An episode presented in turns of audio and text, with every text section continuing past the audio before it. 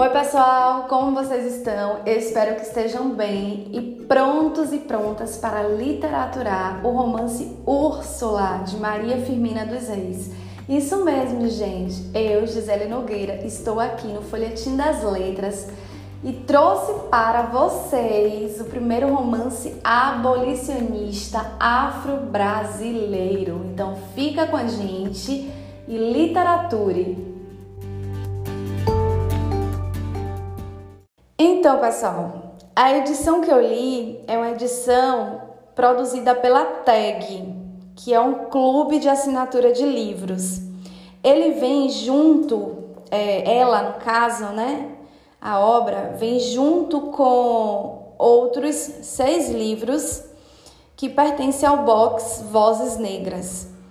E eu tenho que dizer para vocês que esse livro é muito bem construído. Além de ter uma capa linda, uma capa dura, todos são em capa dura. O livro Úrsula tem uma introdução que é fantástica, cheias de notas de rodapé com indicações de várias leituras, até que realmente é, teve uma preocupação muito grande em trazer várias explicações né, sobre a construção do romance, sobre a construção histórica desse livro. E, e é deste livro que eu trago um pouquinho da biografia da autora, tá?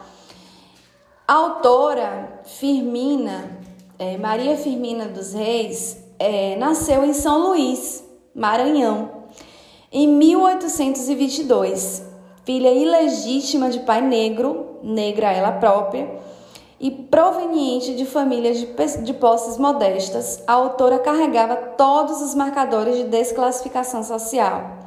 No entanto, ao contrário de outras mulheres negras que sofriam com o peso da escravidão, é, a Maria Firmina tornou-se professora, dedicou-se a essa profissão entre 1847 e 1881 e, em 1880, fundou uma sala mista que escandalizou os círculos sociais, tendo escrito o romance Úrsula em 1859, apesar de sua publicação ter acontecido apenas no ano seguinte. Além disso, escreveu um conto abolicionista chamado A Escrava e uma série de poemas que foram publicados em jornais.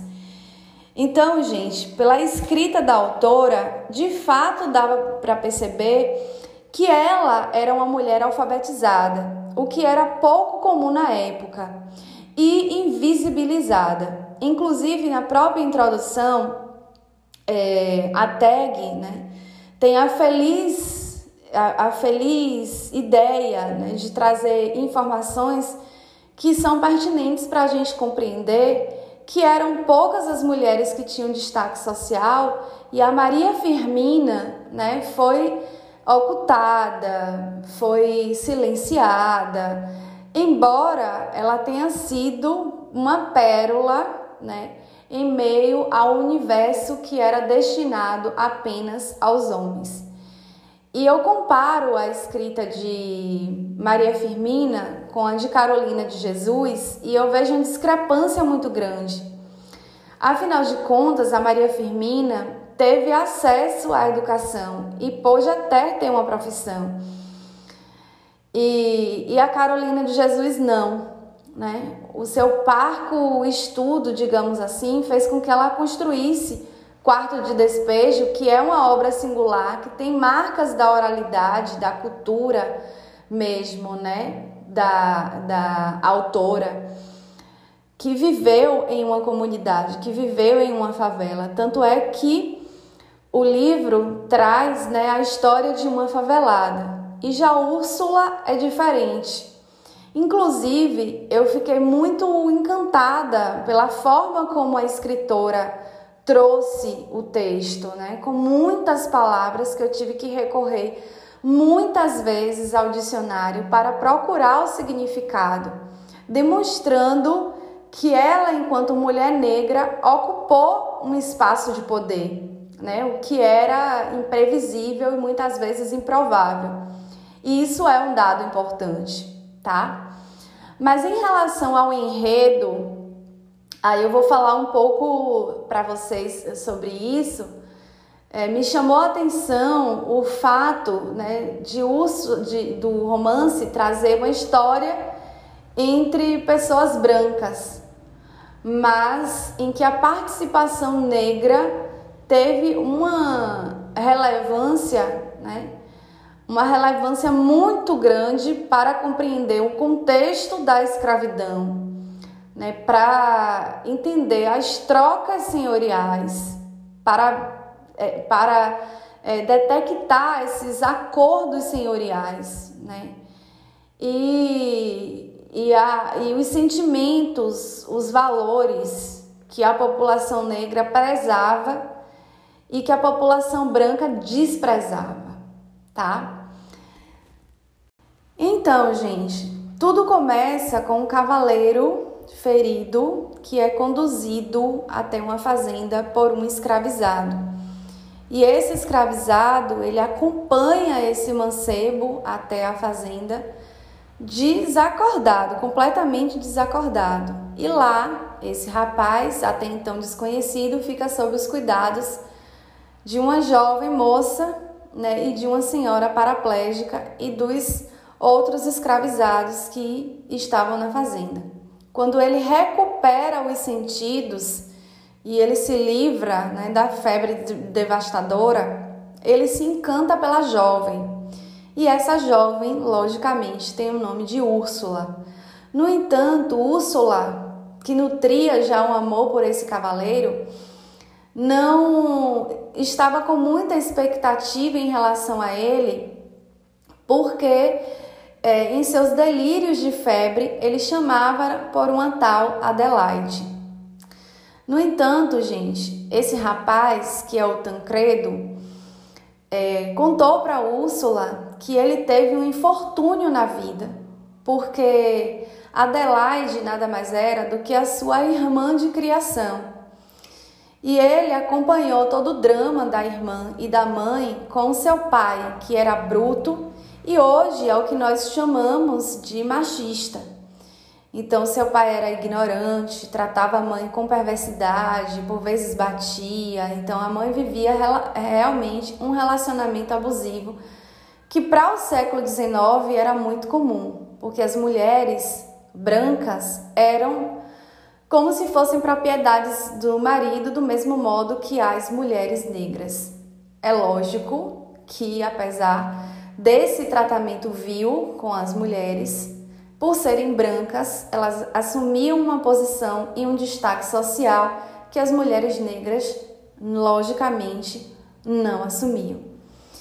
E aí, esse jovem Tancredo contou que se apaixonou por Adelaide e pediu ao pai né, que permitisse o casamento deles dois. E o pai ficou enfurecido com isso e não permitiu que ele se casasse. E a mãe ficou desolada porque não via mal algum em o um filho desposar a jovem Adelaide. E aí, para despistar Tancredo, o pai consegue uma, enfim, uma atividade fora daquele espaço de convívio em que o filho deveria ficar um ano e essa um ano fora de casa e essa era a condição para ele casar com Adelaide. No entanto, quando ele retornou depois de um ano, a mãe já estava falecida e o pai havia casado com Adelaide. E Adelaide parecia não se importar, cobertas de joias, diamantes, de roupas luxuosas, até recriminou Tancredo quando ele se dirigiu a palavra a ela com amor e carinho. E ela, logicamente, pediu respeito à mulher, né, que é de seu pai. E ele ficou completamente desolado e os dois pareciam não se importar. E com isso, né, ele saiu de casa e aconteceu esse incidente de ter o seu cavalo machucado, ter desmaiado e foi encontrado pelo é, escravizado Túlio, que recebeu a sua alforria em função né, do agradecimento que Tancredo tivera por ter salvado sua vida. E aí, após contar isso para Úrsula, Úrsula ficou comovida e ficou é, ainda mais cheia de amores pelo jovem Tancredo. No entanto, assim que ele se recuperou, que ele recuperou as forças, ele teve que, enfim, partir para resolver algumas né, situações que ele havia deixado pendente. Levou Túlio com ele e deixou a Úrsula para trás. E Úrsula, o pai de Úrsula, havia, já havia falecido e ela ficara com Luísa, né, que é a mãe dela. Luísa até contara a Tancredo um pouco de sua história. É, Luísa casou-se com o pai de com o pai de Úrsula contra a vontade da família e com isso ela foi deserdada e com isso ela teve é, ela teve a reprovação do pai, reprovação da família, reprovação dos irmãos e mais tarde ela acabou sofrendo porque eh, o pai de, de Úrsula não era aquele homem que se mostrava ser. Era tão rústico e grosseiro e malvado e atroz quanto o pai de Tancredo, né? E ela viera a ficar doente e paraplégica enquanto isso o pai de Úrsula havia deixado, né? E havia falecido. E aí, gente, o que é que acontece? Nesse interim, é, a Luísa recebe uma visita inesperada e que ela realmente nunca imaginava que ela pudesse ter, que é a visita de seu irmão. Ela que já estava enferma já fazia muito tempo e de uns tempos para cá ela acabara ficar, ficando muito doente mesmo. Teve a visita de seu irmão e achara de verdade que seu irmão estava ali para arrepender-se mas muito pelo contrário. Ele, que já tinha abordado Úrsula na floresta e não revelara quem era, né, mandou uma carta comunicando a sua chegada e, ao chegar, disse para Luísa que se casaria com Úrsula. Ou seja, o tio, o irmão de Luísa, estava disposto a casar com Úrsula e a queria imensamente profundamente. Então, não bastaria ele ter matado o pai de Luísa, ou perdão, o pai de Úrsula, esposo de Luísa, ele estava disposto a casar com Úrsula e acabar com a vida da menina como em forma de vingança. Vingança pelo irmão, né? Pelo irmão e vingança pela família por Luísa ter se casado com alguém contra a vontade. E com isso, Luísa ficara ainda mais doente. E aí ele partira e é, Úrsula ficara muito triste, né? muito triste sem saber o que fazer. E Luísa, já adoentada, com seu estágio já avançado, antes de falecer, solicitar a Úrsula que fosse né, embora e que fugisse porque é, o Fernando, que é o tio de Úrsula, tinha partido para a cidade mais próxima para resolver os papéis do casamento. E aí Luísa veio a falecer, Úrsula é, foi ao sepultamento de Luísa. E enquanto isso, Tancredo e Túlio, que já estavam longe já fazia um tempo, meio que sentindo e tendo a sensação de que Úrsula poderia estar em apuros, resolveram regressar à fazenda. E quando chegaram e encontraram a casa vazia, tomaram um susto. Só uma velha escrava que estava lá na casa, é, que é, é, que disse, né? Que disse que Úrsula havia ido ao cemitério e contou que Fernando queria desposá-la. E Tancredo, com Túlio, foi imediatamente para o cemitério, resgatou Luísa e os dois fugiram. É, depois que fugiram, Úrsula se alojou em um convento, enquanto Tancredo ficara próximo até o momento que eles pudessem se casar. Eles chegaram, gente, a se casar, mas a fúria de Fernando foi tanta que Fernando é, submeteu aos mais castigos a escravizada que morava na casa de, de Úrsula, para que ela confessasse onde Úrsula estava ele matou, né, atirou em, em, em Túlio, no ex-escravizado que acompanhava, que acompanhava Tancredo, e também foi responsável pelo assassinato de Tancredo. Com isso, Úrsula enlouquecera e Fernando, que achava que poderia casar com Úrsula, ficara com imenso remorso. Né? E, e Úrsula sofrera bastante porque ela começou a ficar louca e, e, e, e perdida nas ideias até que ela viera a falecer de desgosto por ter perdido Tancredo.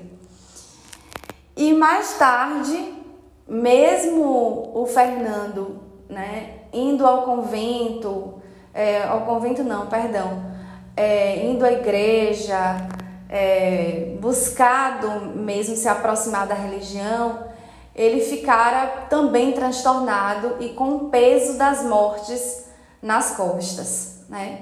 E aí o que é interessante nessa história é porque a Maria Firmina traz isso com uma, uma linguagem, gente, que é impressionante, é muito impressionante é, a escrita dela se aproxima muito, se aproxima da escrita de, de Machado de Assis.